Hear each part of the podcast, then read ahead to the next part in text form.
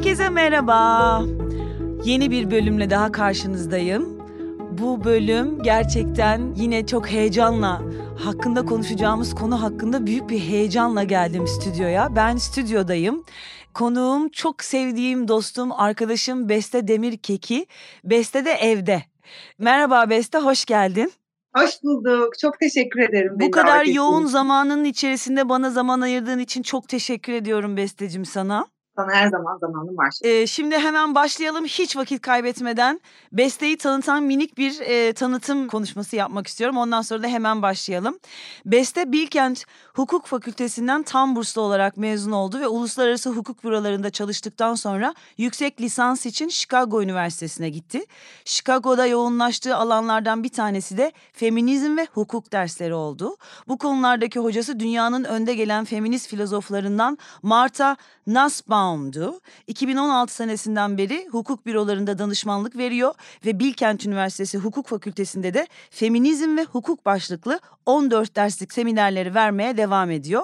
Evli ve Oli isimli lokum ötesi lokum bir bebeğin çocuğun artık bebek değil çocuk oldu kendisi annesi. Çocuk oldu. kendisi çocuk oldu. Komik de bir çocuk oldu. Ya. İki onun arada söylüyorum böyle. Çok teşekkür ederim. Ee, sadece 2016'dan beri avukatlık yapıyorum. 2007'den beri biraz yaşlı bir avukatım artık. Bu sene 16. seneme girdim meslekte. Maşallah, maşallah, maşallah. Çok Ama teşekkür ederim. birçok meslekte olduğu gibi sizin meslekte de tabii ki de e, yaşlı deme zaten de ona tecrübe her zaman çok daha değerli kılıyor yaptığın işi. Çok. Daha da alınacak yolumuz var. Pişmek, o filtreden geçmek iyi geliyor bana da. Benim hikayem şöyle başladı Şebnemciğim. Ben her zaman biraz böyle rebel bir çocuktum. Yani hafif isyankar bir gençtim zaten.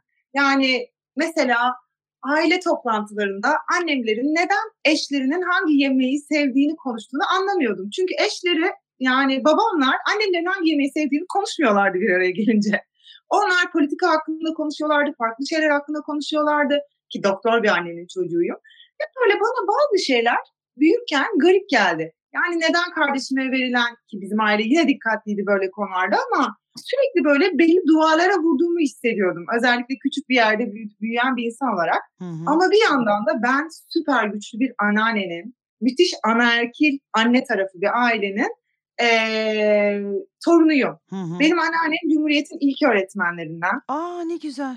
Evet. Zamanında Atatürk okuyun dedi diye evden kaçıp sen oku dersinde ben okumam mı diye kendini öğretmen lisesine yazdırmış. Bunu yaptığında yaşı 13-14. Ay tüylerim diken diken oldu Beste. Evet evet inanılmaz bir kadındı benim anneannem. Hatta o dönemde babası çok kızmış ve böyle eve istememiş bir süre. Anneannem hep derdi ki bahçede bir kiraz ağacı vardı Beste Bursa Öğretmen Lisesi'nde. O kiraz ağacı benim gözyaşımla büyüdü derdi. Aa. Yani böyle yurttan herkes gidiyor ben o yurtta kalıyorum. Ama böyle benim yani anneannem mesela ben iş yerine ilk başladığımda bana şeyi sormuştu. Sizin iş yerinde kadın erkek ayrımı var mı? Yapıyorlarsa hemen istifa et. ee, böyle yani sürekli beni... Yani bu feminizm damarı senin genlerinde, DNA'larında var. Hmm, Tabii anneannemden çok geldi bana. Anneannem böyle kimse hiçbir kadının dedikodusunu yapmayan, hmm. e, kendi Tam işine, bir feminist yani. Etik olarak evet, da her anında. Belki feminist kelimesini kullanmazdı ama bugün görüyorum ki 10 numara 5 yıldız bir feministmiş benim anneannem. Bir taraftan da babaannem daha az okumuş bir kadın olmasına rağmen empirik bilgisi, hayat bilgisi çok kuvvetli. Yine çok aklı başında ve akıllı bir kadındı. Ondan da çok etkilendim. Yani böyle beni iki çok kuvvetli kadın etkiledi hayatımda. Onlar da bir güç verdi. Hani ayrık olmanın sıkıntı olmadığına dair bir güç verdiler bana. Anneannem benim sorgulamamı hep desteklerdi mesela. Yine yani destek çok gördüm açıkçası küçük bir yerde büyümüş olmama rağmen. Nerede Sonra büyüdün? Yıllar geçti. Zonguldaklıyım ben. Hı hı, Zonguldak'ta büyüdün. Evet. 18 yaşında Amerika'ya gittim. Hı hı. Lise sonu okumaya. AFS'liyim aynı zamanda. Amerika'dan döndükten sonra babam böyle dalgasını geçer. Bir çocuk yolladık başka bir çocuk aldık diye. Amerika'da talep etmeyi öğrendim. Hmm. Ee, aslında ne kadar talep etmediğimizi öğrendim. Bana talep etmeyi öğreten Amerika deneyimimdi. E çünkü Türkiye'de yaşadım. kadın olmak talep etmemeyi öğrenmek demektir. Tam aynen böyle. Talep edersen sanki çirkinmişsin ya da böyle dışarıda kalman lazımmış. O senin hakkın değilmiş. O zamanki kelimelerimle söylüyorum bunu. Gibi bir his geliyordu bana. geçti. Ben uluslararası hukuk bürolarında çalıştım. Bilkent'te full burslu okudum. Çok şanslıydım. Çok iyi felsefe eğitimi aldım Bilkent Hukuk Fakültesi'nde. Şimdi Bilkent'te aldıklarımı geri verme zamanı diye düşünüyorum. O yüzden Bilkent'teyim zaten. Çünkü bana çok şey kattığını düşünüyorum. Şimdi öğretiyorsun orada. Aynen. Şimdi öğretiyorum ve çok zevk alarak öğretiyorum. Öğrencilerle aramızda da gerçek bir bağ olduğunu düşünüyorum. Son derste hadi artık gidin tamam diyorum. Hocam gitmek istiyoruz ama sizi bırakamıyoruz diyorlar. Çok böyle ilişkimiz de iyi. Valla sen de benim öğretmenim olsaydın böyle bayağı hani kaç yaşlarında bu çocuklar şimdi? 20 19. 19 20, 20 o bırakmazdım gencecik fıstık gibi öğretmen anlatıyor valla. Peki şimdi yavaş yavaş konumuza doğru gelecek olursak. Şimdi ben Chicago'dayken Marta Nazban benim hocalarımdan bir tanesiydi. Ben Marta Nazban'dan gün bir çok etkilendim. İnanılmaz bir kadın. Çok hoş bir kadın.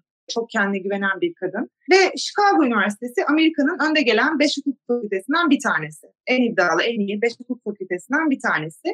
Bu kadar iyi bir hukuk fakültesinde, hukuk ve feminizm dersinde tek bir kanun bile konuşmadık biz Şebnem. Sadece ve sadece feminist felsefe konuştuk. Yani bu budur ve böyle uygulanmalıdır öğretilmedi bize. İçimizdeki bazı duyguları harekete geçirmek için yapıldı ders. Hı hı. Ve benim tamamıyla dönüştürücü oldu. Şöyle ki Marta Nazbaum'un bir dersinde şunu konuşuyorduk. İşte Hindistan'da çok deneyimi olduğu için daha geri toplumlarda, kadınların daha önemsiz olduğu toplumlarda aile ne kadar ayrıcalıklı olursa olsun kadınların üzerinde bir yük hissettiğini, potansiyellerini açığa çıkarmakta güçlük çektiklerini söyledi. Hani böyle elan vital diye bir şey vardır psikolojide. Bir anda enlightenment patlaması yaşarsın ve bir potansiyelin ortaya çıkar. Kendi adıma elan vital yaşadığım andır o böyle güm diye aydınlandı. Hani neredesin beste? Buradayım beste. Burada olduğunu bilen beste nerede beste? Burada beste. Yani Wow, böyle Deepak çok anladım. söylemek gerekirse. Tam olarak hissettim ya. Çok acayip. Çok acayip. Evet. Aynen öyle. Deepak Chopra'nın söyleyişiyle conditioned mind dediği şeyi biraz Koşullu zihin. Koşullu zihin. Şebnem Dönmez'le Koşullu konuşuyorsun. zihin. Spiritüalizm tabii ki de girecek içeriye. konuşacak tabii. Evet. Koşullu aynen. zihin. Evet. Ne diyormuş Deepak Chopra? Koşullu zihni fark ettim. Hmm. Koşullu zihni fark ettim. Ve şunu kafaya taktım. İyi de ben bu dünyaya potansiyelimi yaşamak için geldim. Yani benim ülkemde birçok kadının, dünyada da birçok kadının ama benim ülkemde daha fazla. Çünkü kültür bu işin en önemli ayağıdır. Kültürden gelen baskılar, teamülden gelen baskılar. Benim ülkemde birçok kadın neden potansiyelini keşfedemeden yaşasın? Ya ağrıma gitti. Çok ağrıma gitti. Ve bende şey sorusu başladı, şu soru başladı. Şimdi ben bir hukukçu olarak İngiltere'de 17. 18. yüzyılda kadınlar için evlilik içi tecavüzün de e, kabul edilebilir olduğunu, bir boşanma sebebi olarak görülmediğini biliyorum. Şimdi bu kadınlar 1800'lü yıllarda bir yerden hatta 1700'lü yıllardan başlayarak bir yerden bir başka yere gelmişler. Bugün sahip oldukları haklara gelmişler. Bu kadınların kafasını, zihnini, gönlünü ne açtı, ne bir araya getirdi benim kafama takılmaya başladı. Hem dersteki okumaları daha duygularımı ne harekete geçiriyor üzerinden düşünerek yapmaya başladım. Self-assessment'ı hiç bırakmadım. Yani kendi kendini muayene etmeyi, kendine dışarıdan bakabilmeyi hiç bırakmadım. Ve değişimi gerçekten ne getiriyor? Bunu anlamaya çalıştım. Hala yolculuğum devam ediyor. Ben yolculuğun bir yerine sonuna gelmiş de artık bunu herkese anlatabilirim gibi bir yerde değilim. Keşfetmeye devam ediyorum. Ama gördüğüm yerde, bildiğim yerde, durduğum yerde artık anlatabilecek bir yerdeyim ve paylaşmak da çok istediğim bir yerdeyim. Gördüğüm yerde, dur, durduğum yerde, bildiğim yerde, geldiğin yerde. Bir yere geldin Geldiğim çünkü Beste. Okey. Evet, doğru Şimdi bunu paylaşma zamanı. O yüzden de ben seni aradım ve bugün bize feminizm hakkında dünyada olan 2022 Mayıs 18 itibariyle bilmemiz gereken noktaları ve bu konularla ilgili birazcık derinlik katacak bilgileri bize aktaracaksın. Fakat seçtiğin konu yani Beste'nin bir boşanma avukatlığı uzmanlığı var zaten. E, feminizm hakkında ciddi çalışmalar yapıyor. Biraz önce anlattığı gibi okuldan başlamış olan bir damarına girmiş olan bir durum var. Benim kendisiyle tanışmam da kendisinin oluşturduğu bir oluşum, bir feminizm kanalından yine kadınlara dair bir oluşum üzerinden oldu. Ondan da tabii ki bahsedeceğiz. Fakat bugünün konusu senin ağzından istersen duyuralım. Çünkü bu konu hakkında çok şey konuşuluyor. Konuşulmaya da devam edilmeli. Fakat e, neye dikkatini çekmek istersin dediğimde harika bir şey söyledi Beste. İstersen senin ağzından duyalım bugün konuşacağımız konu. Dönüştürücü etkisi dedim. Tam da Mirror Circle'da aslında anlatacağım. Yani kurduğumuz kolektifin adı Mirror Circle. Bugün konuşmamızın amacı da Mirror Circle'ın bir araya geliş amacıyla aynı. Ben isterim ki dönüşelim, değişelim, bu etkiyi birlikte kullanalım, birliği beraberliği yaşayalım. Çevremizi de değiştirelim ama içimizi de değiştirelim. Yani bizim kendi içimizde de ne tutuyorsa bizi birbirimize aynalayalım. Bunlardan beraber şifalanarak çıkalım isterim. Evet. Mirror Circle'ın ortaya çıkış benim açımdan niyeti de buydu. İstedim ki konuşalım. Şimdi feminizm geçmişine, tarihine bakmaya başladım diyorum ya. Hani Mirror Circle için üyelerle konuşurken de hep bu konuşmayı yaptım. Ben şunu fark ettim Şebnem feminizm konuşurken tarihte kim ve ne değiştirici olmuş kısmında. Değiştirici ve dönüştürücü olanlar kendi hislerini, kendi durumlarını gerçekten kendileriyle, önce kendileriyle çok dürüst bir şekilde analiz edip, konuşup sonra da topluma dönüp ben böyle hissediyorum, böyle hissettiğim için aynı zamanda şu duyguları yaşıyorum ama böyle hisseden başka varsa beni duysun istedim diyenler. Yani mutlaka ses çıkarmak üzerine kurulu bundan sonraki dönüşüm taşların yerinden Aynen. oynayacağı. Bir kere daha Aynen. konumuzun altını çizerek bir kere daha belirtmek istiyorum tam olarak geçmediyse diye. Biz bugün besteyle kadın hareketlerinin yani dünyadaki global bir konu seçtik. Dünyada gerçekleşen kadın hareketlerinin dönüştürücü etkisi ama dünyanın üzerinden aslında bizi bir araya getiren ve besteyle e, birleştiren şey bestenin liderliğinde dünyanın en tatlı hepsiyle tek tek tanıştığım açık, güzel, açık beyinli, fikirli kadınlarından oluşan bir membership'li sadece belirli üyelerinin olduğu Mirror Circle yani ayna çemberi anlamına gelen bir toplulukları var. Bir kadın topluluğu. Feminist damardan, feminist kanaldan kendi parasını kazanan hayatta çok acayip, çok farklı iş alanlarından kendilerini gerçekleştirmiş muhteşem genç kadınlardan kurulu bir e, topluluk bu. Ve beni bir araya geldikleri olağan toplantılarında ortaya atılan oylama sonucunda en çok konuk almak istedikleri insanlardan biri olarak seçmişler ve bir gün onların arasına katıldım. Çünkü aralarından bir tanesi Merve Kırşan çok sevdiğim yakın bir arkadaşım. Ben onu tanıyorum demiş.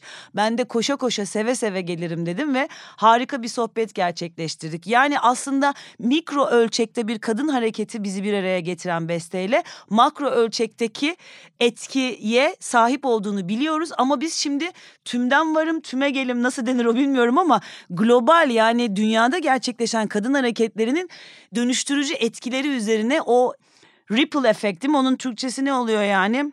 dalgaların oluşturduğu o etki yani o Doğru kelebek etkisi. etkisi de denir ya buna. Kelebek Kelebek dünyanın bir yerinde çarpan bir kelebeğin dünyanın bir diğer yerinde hortum ve kasırgalar oluşturması.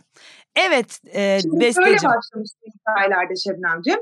Zamanında aslında Blue Stockings buluşmaları diye bir şey var mesela 18. yüzyıl İngiltere'sinde. Bunu ayrıcalıklı kadınlar başlatıyor ama o zaman kadınların sadece işte tığ işi, bilmem ne işi, ev işlerinden konuşması makbulken aralarından bazı kadınlar diyorlar ki biz edebiyat ve felsefe ve sanat konuşmak istiyoruz diyorlar. Ve evlerinde erkeklerle birlikte buluştukları Blue Stocking buluşmalarına yani mavi çoraplılar buluşmalarını başlatıyorlar. Şimdi bu mavi çoraplılar İngiltere'de o dönem çok ciddi yankı uyandırıyor. Özellikle ilk önce toplumun bir tarafına, ayrıcalıklı tarafına etkiye e, hareketlendiriyor. Ama zaman içerisinde Avrupa'nın çeşitli yerlerinde salon adı verilen kadınların artık edebiyat konuşması, felsefe konuşması, ilk başta politika konuşması yasak ama daha sonra politikada konuştukları bir platform haline geliyor. Şimdi bu platformlar açıldıkça aslına bakarsan alan açıldıkça dünyanın çeşitli yerlerinde başka kadınlarda kadınların neden eğitim görmesi gerektiğiyle ilgili yayınlar çıkarmaya başlıyorlar. Bunların en önemlisi Mary Wollstonecraft'tır mesela. Hmm. Mary Wollstonecraft kadınların neden eğitim görmesi gerektiğini anlatıyor. Bu hareketler, Mary Wollstonecraft'ın yazdıkları çok yankı buluyor. Bu yankıyla daha sonra oy verme hareketleri başlıyor. Yani oy sahibi olmak için suffrage moment dediğimiz İngilizce'de oy hakkı için isyanlar, hareketler, lobiler başlıyor ve bütün dünyaya yayılıyor. Amerika'da başlıyor ama 30 sene içerisinde bütün dünyaya yayılıyor. Bak bir yerde başlıyor. Sadece bir yeri etkilemiyor. Hatta sana şöyle söyleyebilirim. Dünyanın başka yerlerinde Amerika'dan etkilenip başlayan hareketlerin daha önce sonuca ulaştığı oluyor. Aa. Aynen öyle. Amerika'da biraz daha geç sonuca ulaşıyor. Sonra erkekler savaşa gidiyorlar. Ve 1940'lı yıllarda 2. Dünya Savaşı'ndan sonra kadınlar daha fazla bütün yani evden çıkıp kamusal alanda görev almaya başlıyorlar. İkinci Dünya Savaşı'ndan sonra Simone de Beauvoir Second Sex'i yazıyor. ikinci cinsiyeti yazıyor ve dünyayı yerinden oynatıyor. Çok da yerinden oynatamıyor. Neden? Erkekler eve dönüyorlar savaştan. Şimdi erkekler eve döndükleri zaman işlerini geri istiyorlar. Bu sefer medyada şöyle bir pohpohlanma başlıyor. İşte güzel kadın, akıllı kadın evinde. Buna Betty Friedan diyor ki ev kadını, kahraman ev kadını, kahraman güzel ev kadını miti diyor. Kahraman güzel ev kadını evinde şöyle yemekler yapar, süpürgesini böyle alır, işte kahraman ev kadını saçlarını evde, evde böyle... Kal, evde kalan kadına bir güzelleme başlıyor erkekler askerden Aynen. dönüp de işlerini geri Aynen. istediklerinde. Aynen. 1963 yılında Betty Friedan diye bir kadın diyor ki ben bir ev kadınıyım ama aslında üniversite mezunu bir ev kadınıyım. Çünkü o dönemde artık üniversitelere gidiyor kızlar, kadınlar. Ama üniversite sanki böyle daha iyi bir koca bulmak için bir basamak gibi özellikle Amerika'da. Kadın içinin şişkinliğini ufak tefek gruplarda anlatmaya başlıyor. Ve anlattıkça etki ettiğini görüyor. Diyor ki aynen benim gibi hisseden yani aslında psikoloğa gittiğinde o dönem nörologlar var, psikologlar da çok yok. Biraz nevrotik bir kadın muamelesi görürken her şeyin var mutlu değilsin. Hı hı. İçinde yarattığı o hissin başka insanlarda da olduğunu görüyor ve başka insanlarda olduğunu görmek oradaki kilit cümleyi getiriyor. Kesinlikle, kesinlikle. Her zaman öyle değil midir? Buyurun hocam, Aynen dinliyoruz öyle. sizi. Kilit cümle Kilit nedir? cümle de şudur efendim. Hala da kilit cümle budur. Bireysel olan kolektifte varsa o artık siyasaldır. Çok güzel. Yani benim bireysel olarak hissettiğim başka kadınlarda da varsa bu his Evet. o artık siyasaldır ve çözülmesi gerekir. İnanılmaz. Yani Çok bütün güzel. Amerika'yı bu kitap sadece gönülden, duygulardan, insanlarla konuşarak, kendi deneyiminden, kendi araştırmasından felsefi dili bence çok daha zayıf olmasına rağmen Kitabın adını geçti. alabilir miyiz? Tabii ki Betty Friedan e, The Feminine Mystic, Kadının Gizemi Hı hı, hı hı, hı hı. Türkçe'ye çevrildi mi bu kitap? tabii çevrildi. Tamam. 1963 yılında çıkmış bir, bir kitap. Kadının gizemi olarak var yani Türkçe'de. Kadının gizemi olması lazım. Tamam. Kadının gizemi. Hı. Evet. 1963 yılında ortalığı inletiyor bu kitap ve sonra feminist hareketler çok güç kazanmaya başlıyor. 1970'li yıllarda ve dünyanın her yerine etkiliyor. O zaman ben çok severim yürüyüşlerde pankartları çocuklara da izletirim sınıfta. Yürüyüşlerde açılan pankartlardan bir tanesi bence inanılmaz bir cümle ve benim her zaman tüylerimi diken diken ediyor. Women of the world, unite. Dünyanın bütün kadınları birleşin. Bu kadar güzel bu kadar basit ve bu kadar kadim bir mesaj olamaz bence. Amerika'nın bütün kadınları demiyor. New York'un bütün kadınları demiyor. Dünyanın bütün kadınları diyor. Çünkü aslında şunu söylüyor. Burada benim başıma gelen orada seni bir şekilde her zaman etkilemeye devam edecek. Biliyor musun Beste bu söylediklerini dinlerken hep insan üzerine bir şey konuşuyoruz. Kadın kadının durumu ve düzeltilmesi gereken çünkü amorf olmuş doğal olmayan bir durumun içerisindeyiz. Düzeltilmesi gereken bir durum olduğu için ben label'lardan, isim takmalardan, izimlerden hoşlanmayan birisi olarak aslında feminist olmak, feminizm, bu tür kavramların ortadan kalktığı hümanizmin sadece var olan her şeye büyük bir saygının duyulduğu bir dünyada yaşamayı diliyorum. Fakat bu kadının söylediği bireysel olan kolektif olana dönüşür ve o zaman siyasaldir e, sözü aslında herhangi bir cinsiyetteki herhangi bir dünya üzerinde yaşayan bir insanın acısıyla da ilgili. Yani dünyanın bütün insanları birleşin demek istiyorum. Çünkü şunu şunu demeye çalışıyorum. Yani şu geliyor bunu bunu söylerken şu geliyor. 9-5 çalışma sisteminin köleliği, e, zenginlerin daha zengin olması konusunda çalışan ve hayatlarını boşa harcayan, emeklilik için çalışan kölelik sisteminin bitip bizim insanlar olarak şimdi kadınlar olarak konuştuğumuzda da aynı yere geleceğiz ve kadınlar çok zeki varlıklar olduğu için ve artık e, çözümsüzlükler ve çaresizliklerden çok hızlı düşünmek zorunda olup dahiyane çözümler bulmaya doğru gidiyor ve çok daha hızlı bir şekilde ilerleyecek ama bizim dünya insanları olarak özgürlüğümüzü geri almamız ve bizi yönetenlerin, o kuklaların, bütün o şirketlerin, bütün o güçlerin karşısına durabilmemizin tek bir yöntemi var.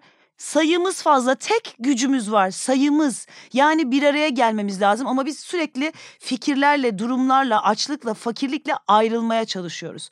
Ve kadınlar için de moda endüstrisi, güzellik endüstrisi, kıskançlık, erkeklerin erkeklere kıskançlık duymaları konusunda kadınları fişteklemek, bilinçaltlarına girmek onların erkek kıskançlığı yaratmak konusunda erkeklerin başarıları kadınlar kendi haklarını geri almaya çalışıyorlar ama tüm insanlıkta olduğu gibi birleşmemizle ancak yani yürümeye başlamakla, sesimizi çıkarmaya başlamakla bir şeyler taşlar yerinden oynuyor ve bu kadın harekatının fiziksel olarak yaşadığımız gezegenin varoluşu da feminen, kadın. O kadına saygı duyulmasıyla çok ciddi, toprak anaya saygı duyulmasıyla çok ciddi bir bağı var.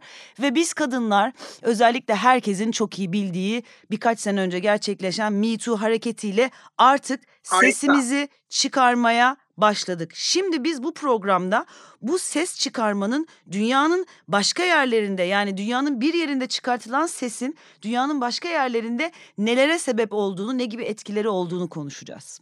Yani Şebnemciğim 1970'li yıllarda bu hareketler olduktan sonra bütün dünya etkileniyor ve dünya değişmeye başlıyor. Yani Amerika'da kürtajın federal düzeyde yani eyalet düzeyinde kürtaja izin veren eyaletler vardı ama federal anlamda yasal olmasıyla mesela Fransa'da yasal olması aşağı yukarı aynı dönem. Yani birileri çıkıyor bir şey söylüyor ve diğer yerlerinde dünyanın bir yankı mutlaka yaratıyor.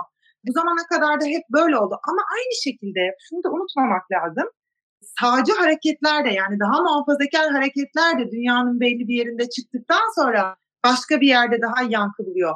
Mesela 1980'lerin sonu bu açıdan feminizm hareketi açısından da Amerika'nın da İngiltere'nin de dünyanın da bir yerlerde bir iyi şeyler, çok iyi şeyler pişerken belli anlamlarda da geriye gittiği yıllardır. Çünkü Neden? daha daha konservatif hükümetler olduğu için. Yani sadece yani bütün hareketlerin dünya üzerinde etkisi var değil mi? Aslında evet, yapılan her şeyin. diğer taraf da daha kapanmaya başlıyor. Evet. Şimdi mesela Amerika'daki e, Roe Wade kararıdır. Kürtaj federal düzeyde zorlaştırılamaz diyen Roe Wade kararı Amerika'da şimdi geri alınmaya çalışılıyor. Şimdi Amerika'da geri alındığı zaman bize etkisi ne olacak? Ben biraz tedirgin bir şekilde izliyorum açıkçası. Hı hı. Yani tedirginliğim yok diyemem bu konuda. Hı hı. Her zaman gelişmeler olmuyor. Bir de şunu da unutmamak lazım. Feminist teori konuşurken, feminizmin öncülerini konuşurken ben sınıfta diyorum ki hiç kimseyi gözünüzde büyütmeyin. Beni de gözünüzde büyütmeyin. Hiçbir düşünürü de gözünüzde büyütmeyin. İnsan kusurlu bir varlık. Bu düşünürlerin hepsinin X ya da Y konusunda hataları var kör oldukları noktalar var. İyilerini alın kendi içinizde başka bir çorba, başka bir harman yaratmaya çalışın ama kimsenin tam bir takipçisi olmayın. Kesinlikle aynı fikirdeyim. Hiç kimsenin, hiç kimsenin yani hiç kimsenin her Aynen. zaman sana uymayan bir fikri, bir durumu olacaktır. Her zaman sorgulamaya devam etmelisin. Çünkü sen de değişen bir organizmasın sürekli. 1963 yılında söylenen bir şey senin kafanda çok büyük bir nokta açabilir ama o günden bugüne artık başka bir dünyada da yaşadığımız için 24 saat sonrasında bile rezone etmediğin bambaşka bir şey olabilir yani. Betty Friedan'dan self-assessment dediği onun kendini muayene etmeyi, kendini değerlendirmeyi al mesela. Onu taşı. Ama aynı kadın 10 sene sonra, 12 sene sonra radikal feministler yükselişe geçtiğinde lezbiyenliği tanımayan, daha fakir kadınlara daha da ayrımcılık yapıldığını e, görmezlikten gelen bir kadın. Çünkü kesimsel feminizm de bunun hemen peşine geliyor. Çünkü şöyle bir gerçek daha var. Daha fakir kadınlara daha da ciddi ayrımlar yapılıyor. Evet. Etnik kökenden dolayı da daha ciddi ayrım yaşıyorlar. Bunlar da konuşulmaya başlıyor dünya üzerinde. Zaten konuşulmaya başlanan her şey bir süre sonra şifalanıyor. Er ya da geç. Önemli olan konuşabilirim. Bütün mikro ölçüdeki ilişkilerde de öyle değil midir? Bir şey konuşuluyorsa o şey zaten kendiliğinden zaman içerisinde çözülmeye başlar. O sırada aynı fikirde olunması, olunmamasının hiçbir önemi yoktur yani. Çok katılıyorum sana.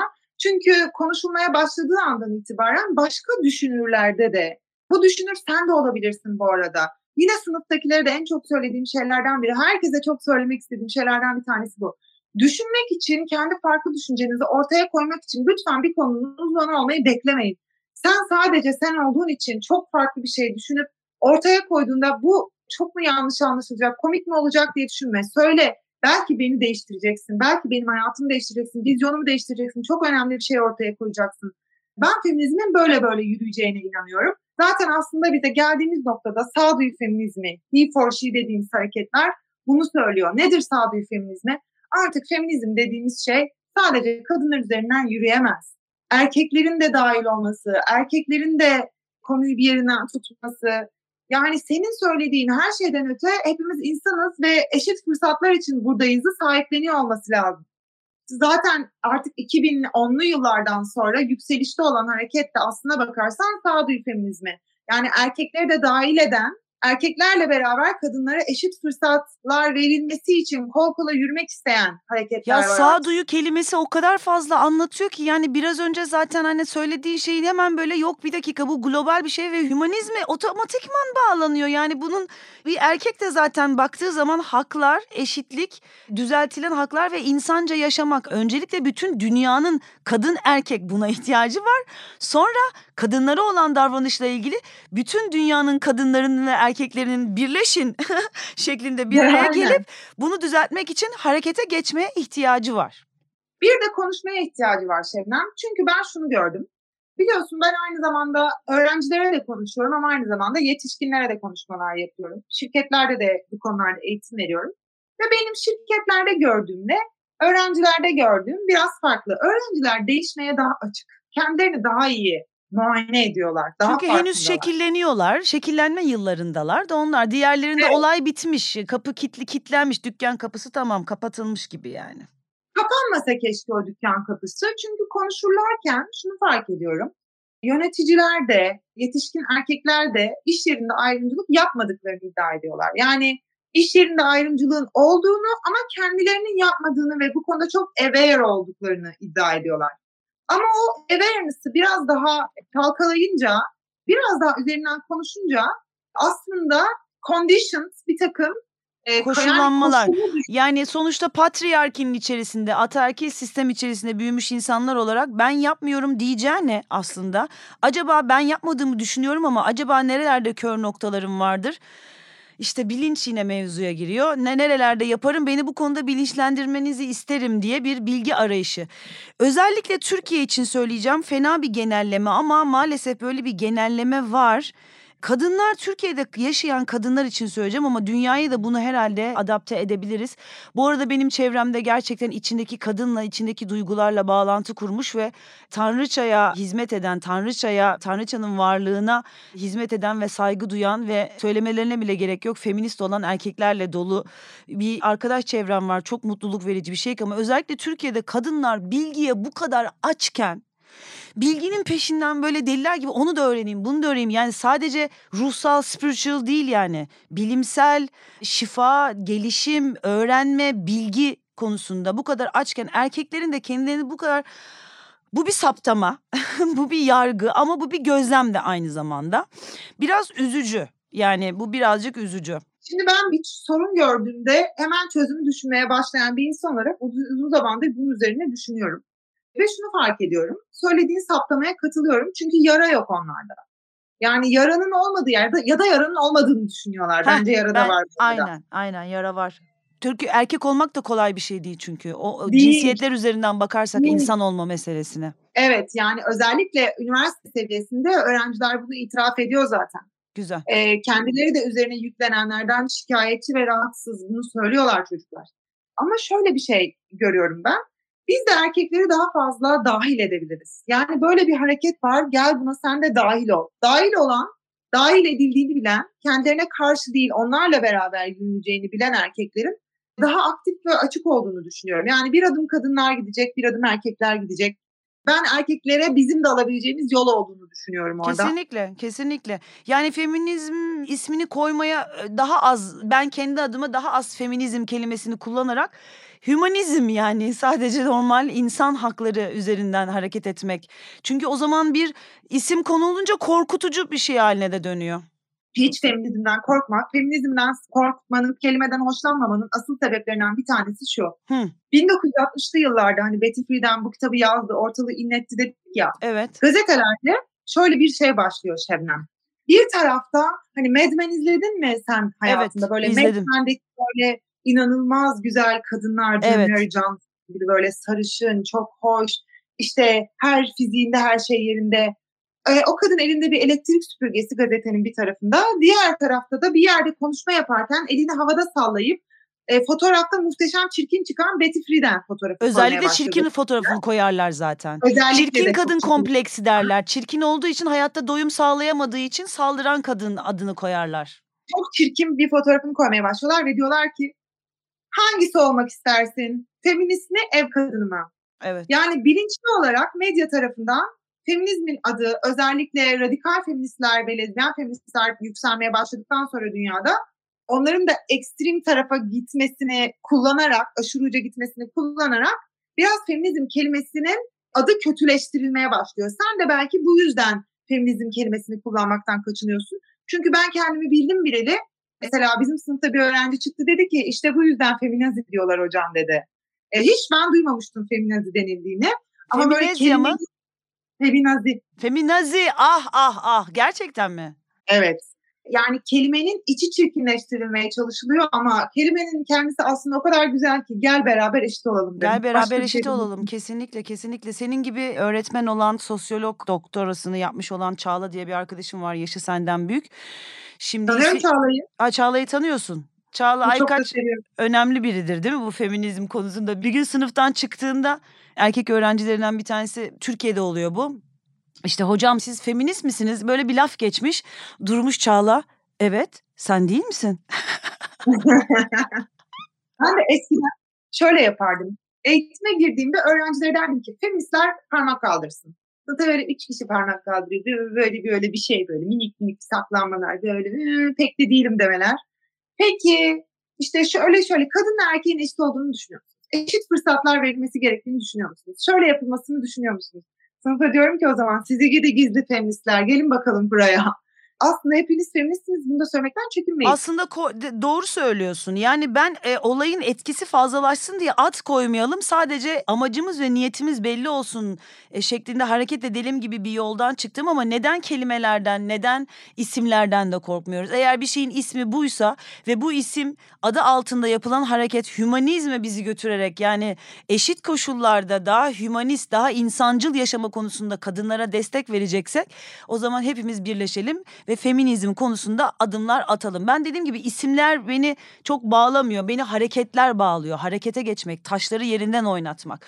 Mesela işte Gezi'deki yargılanan arkadaşlarımız için bir araya gelen kadın geçen günlerde meydana gelen kız kardeşler olarak gidip adliyenin önünde birleşmek. Oradaki kadınların sayısının hakka hukuka yani sadece kadın haklarına değil adaletsizliğe karşı bir araya gelişi ya da işte bu Me Too hareketinin her anlamda Too yani şimdi bu ripple effect Too'ya dediğimiz şey muyuz evet gelelim Hadi bir de bir bir de böyle yavaş yavaş da toparlayalım e, sonlarına doğru da gelirken Çok yani güzel. bu dünyadaki hareketin dünya üzerinde nasıl etkileri olduğunun e, en büyük temsilcilerinden bir tanesi son zamanlarda yaşadığımız Me Too.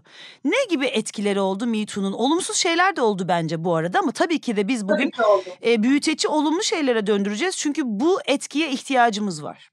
Ben Me Too'yu özellikle okudum olumsuz etkiler açısından. Onlara da değineceğim. Onlara değinmeden önce minik bir şey söyleyeceğim.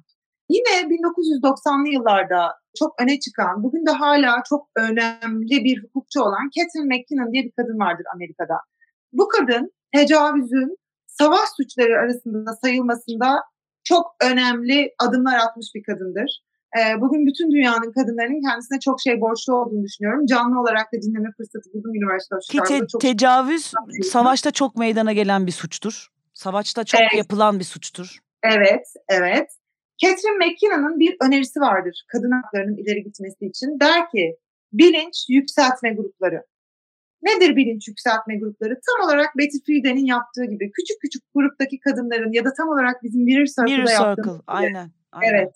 Yani potansiyeli birbirine denk kadınların, birbirine benzer ya da denk olmak zorunda değil, benzer kadınların bir araya gelip dönem dönem buluşup kimliklerini, e, mesleklerini bile bazen dışarıda bırakıp hayallerinden, yapmak istediklerinden, önlerindeki engellerden şikayet ederek değil ama önlerindeki engellerden konuşması kadınları müthiş harekete geçiriyor. Çünkü sende olanın bende olduğunu, bende olanın sende olduğunu görmek insan için çok büyük şifa.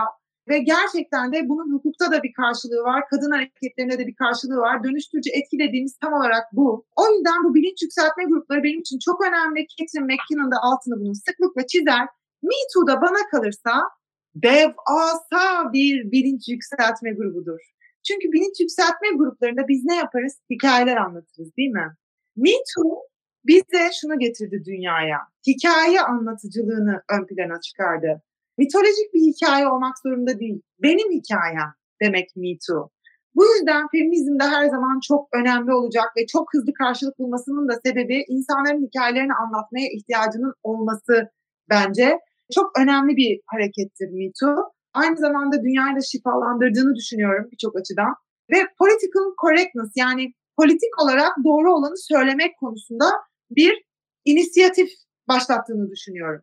Yani bazı şeyleri söylemek artık kabul edilebilir değil.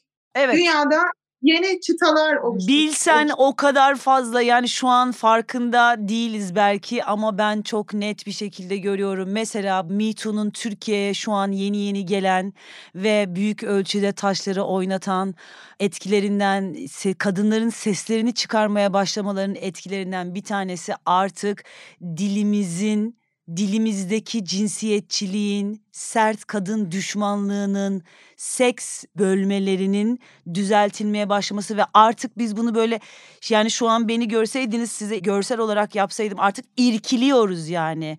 Yani şimdi burada tabii ki kelimeyi kullanmayacağım ama yani iki lafımızda bir AK, AK, AQ, AQ diyerekten küfretmenin yani kadın kadının obje olarak görülmesinin ve sadece bir nesne olarak görülmesinin üzerine yapılan şakaların, bakış açılarının, esprilerin, e, oluşturulan sanat eserlerinin, hitap ediş biçimlerinin artık herkes kendini küçücük günlük konuşmalarında kendini o kadar güzel ortaya koymaya başladı ve herkesi o kadar güzel görüyoruz ki. Çünkü konuşma biçimimiz ve kendimizi ifade etme biçimimiz bütün hayata olan bakış açımızı, varoluş felsefemizi ortaya koyuyor. Artık hiç kimse saklanamıyor. İstediği kadar başarılı olsun, istediği kadar kültürlü olsun, cinsiyetçi olduğu ve ayrımcılık yaptığı artık dilinde ortaya çıktığı için, yaptığı sanat eserlerinde, esprilerde, mizahta ortaya çıktığı için, söylemlerinde politikacılar, sanatçılar, iş adamları herkes ve her şey için geçerli ve sadece erkekler değil kadınlar için de geçerli. Kadınlar daha da çok göze batıyorlar sen yani bu bilinç biz ortaklaşa biz bunu konuşmadan hepimiz aynı anda irkilmeye başladık böyle ıy diye irkiliyoruz. Harika bir şey söyledin. Minik bir ekleme yapardım buna. Lütfen buyurun. O da şu olurdu. Mesela Me Too'nun çok sevdiğim etkilerinden biri Japan e, Secret Shame, işte Japonya'nın gizli ayıbı diye bir belgesel vardır mesela. Shiori Ito diye bir tane kadın beni X, X yönetici şu kanalda, şu televizyon kanalında işe almak için görüşmeye aldığında bana tecavüz etti diye ortaya çıktı mesela. Bu Japonya için devasa bir adım. Çünkü Japonya kültüründe tecavüz hırsızlıktan daha düşük bir suçtur ve bu konu hakkında asla konuşulmaz. Aynen. Çok ciddi bir sessizlik kültürü. Japonya hakkında. konuşulmama konusunda inanılmaz bir kültür. Çok kapalılık var orada da. Kadın yırttı açtı mesela. Güzel. Oradaki perdeyi kaldırmaya başladı ve çok şeyi değiştirdi. Ama asıl ben başka bir şey söylemek isterdim kapatıyorsak eğer. Demin bir şey söyledim. Dedim ki kadınlar olarak birleşmemiz dışarıda bir e, gezi davası sürerken beni çok mutlu ediyor. Bana hayatta birlik ve beraberlik hissini veriyor. Aktivist olmak demek sadece sokakta bağırmak, çağırmak, kol kola gezmek demek değildir. Aktivist olmak demek kendi düşüncelerinin de inandığını düşündüğün değerler üzerinden süzgeçten geçirmektir. Örneğin bir kadına cinsel olarak çok aktif olduğu için halk arasında çok kullanılan bir kelimeyi kullanıyorsan sen bir feminist değilsin. Kadın kardeşi de değilsin. Benim anneannem mesela derdi ki ben o kelimeyi kullanmam desem desem çapkın kadın derim derdi. Evet çapkın kadın diye bir şey var yani. Çapkın kadın diye bir şey var. Çapkın kadınlar da, vardır. vardır. Ya da ben şunu görüyorum. Bir kadın tecavüz ya da taciz iddiasıyla öne çıktığında biz hala kültürel olarak kadından şüphe ediyoruz. Evet. Kadının yalan söylediğinden şüphe ediyoruz. Bizim kendi ön yargılarımızı da gözden geçiriyor olmamız lazım. Değişim, aktivizm insanın kendisinden başlar. Sonra Benim bu konudaki fikirlerimi biliyorsun zaten. Yani Tabii ki ben biliyorum. gerçekten hani yani sokağa çıkmak, ses çıkarmak benim çok hoşuma gidiyor. Benim o içimdeki ateşi inanılmaz harlıyor ama asıl dönüşümün bireysel olarak böyle burada bu konuşmaları yaparken, kafamızın içinde konuşmalar yaparken, hiç konuşulmadığını zannettiğimiz bir şeyi ortaya koyduğumuzda aslında işte hepimiz birbirimize bağlı olduğumuz için bütün varoluş olarak ortak bilinç havuzu diye bir şey var. Biz şimdi seninle bunu konuşurken belki de Kanada'da bir başka podcast'te bir başka bir araya gelen bir duo sen ve ben gibi buna benzer şeyler konuşuyor. Böyle bir etkileşimin içerisindeyiz. Tam da o bu etkileşimin varlığını hatırlatmak üzere yaptığımız bir program oldu aslında bu. Birbirimizden Ben de öyle haberdar değiliz ve gerçek aktivizm ikili üçlü gruplarda ve Beste'nin yapmış olduğu gibi Beste bu arada Mirror Circle için sana çok teşekkür ederim. Böyle bir şeyin Türkiye'de var olmuş olması böyle bir circle'ın böyle bir kadın çemberinin yani kadınlarını tanısanız üyelerine gerçekten çok tatlı kadınlardan oluşan bir çember. Bunların sayılarının fazlalaşması bu tür oluşumların fazlalaşması gerekiyor. Çünkü bu etkilerin fazlalaşmasına sebebiyet veriyor her yerde ve her şeyde. Biz şimdi bugün bunları konuşurken bunun da bir etkisi olacak yani. Yani evet. Toplarken aslında şunu söyleyebiliriz bence Şebnem. Sen ne dersin? Aktivist mi olmak istiyoruz? En büyük aktivizm kendimizle. Evet. En büyük değişim kendimizle. Sonra da özümüzü ve sözümüzü iyi analiz edip gönlümüzden geçtiği şekilde konuşmaktan çekinmemekte. Heh.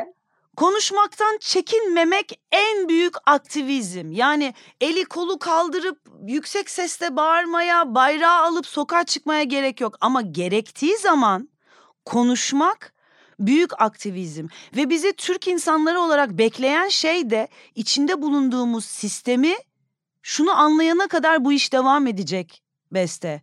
Biz sayı olarak bir araya gelip de yeter artık hissini yani biz artık 9-5 çalışmak istemiyoruz. Biz köle olmak istemiyoruz. Yani bütün dünyanın insanları da o zaman bir birçok yere de etkisi olacak bunun. Yani istemediğimiz şeylerin değişmesi için bir araya gelmemiz gerekiyor. Ama onun için de sokaklara dökülmemize de gerek olmadığını görüyoruz zaten deneyimleyerek görüyoruz. Nasıl kendi yolumuzu bulmaya çalışıyoruz. Tek yapmamız gereken sesimizi çıkarmak.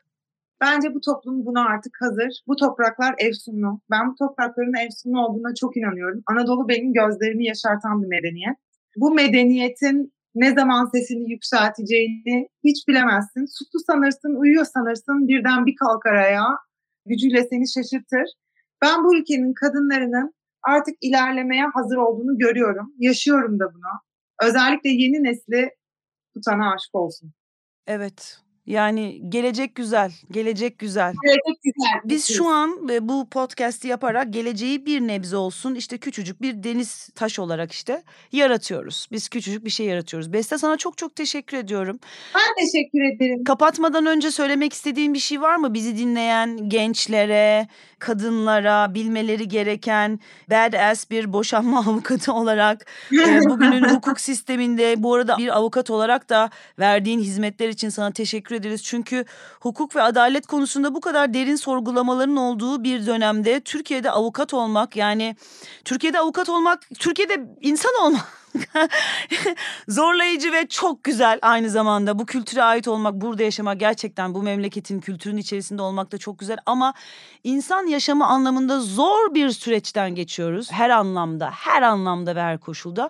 Avukatlık mesleğini istesen bırakabilirdin. Bırakmayı bir kenara bırak feminizm hakkındaki çalışmalarınla, derslerini verişinle ve bu konu hakkındaki e, edimlerinin devamıyla sahada olduğun için de aynı zamanda seni tebrik ediyorum ve seninle gurur duyuyorum Besteciğim. Canım benim. Çok teşekkür ederim. Ben çok sıkıştığımda şeyi hatırlıyorum. Nil Ertürk zamanında Türkiye çok sıkıştığında hem eski bir bloggerdır Nil e, ama aynı zamanda lokal hareketin de kurucularındandır. Nil Ertürk mü dedin? Nil Ertürk. Çok Okay. da beğendiğim kadınlardandır. Nil Ertürk zamanında Instagram'a bir tane işte şey koymuştu, gönderi koymuştu. Demişti ki bu topraklarda doğmamızın bir sebebi olmalı diye düşünüyorum. Belki de biz ışık elçileriyizdir demişti. Belki de mi? Belki Bizim burada doğmamızın çok çok çok çok çok net görülüyor yani. Biz karanlıkla çalışan ışık işçileriyiz burada. Böyle küçücük toprağa böyle elimizdeki iğneyle toprağa böyle kazıyoruz, kazıyoruz, kazıyoruz ama kendi bireysel dünyamızdaki o çabalarda bir bok olmadığını affedersin zannediyoruz. Hiçbir şey olmuyor diyoruz ama aslında çok şey oluyor. Bunu bir süre sonra görmeye devam edeceğiz. Tek yapmamız gereken harekete devam etmek, durmamak ve hareket etmeye devam etmek. Ve bu hareketin küçük bir parçasında bu kanat çırpışta benimle birlikte olduğun için çok teşekkür ediyorum Çok kız teşekkür kardeşim. ederim. Seni çok seviyorum. Çok da öpüyorum. Ben Işık de. devam et dostum. Canım benim. Bir dahaki haftaya görüşmek üzere. Hoşçakalın.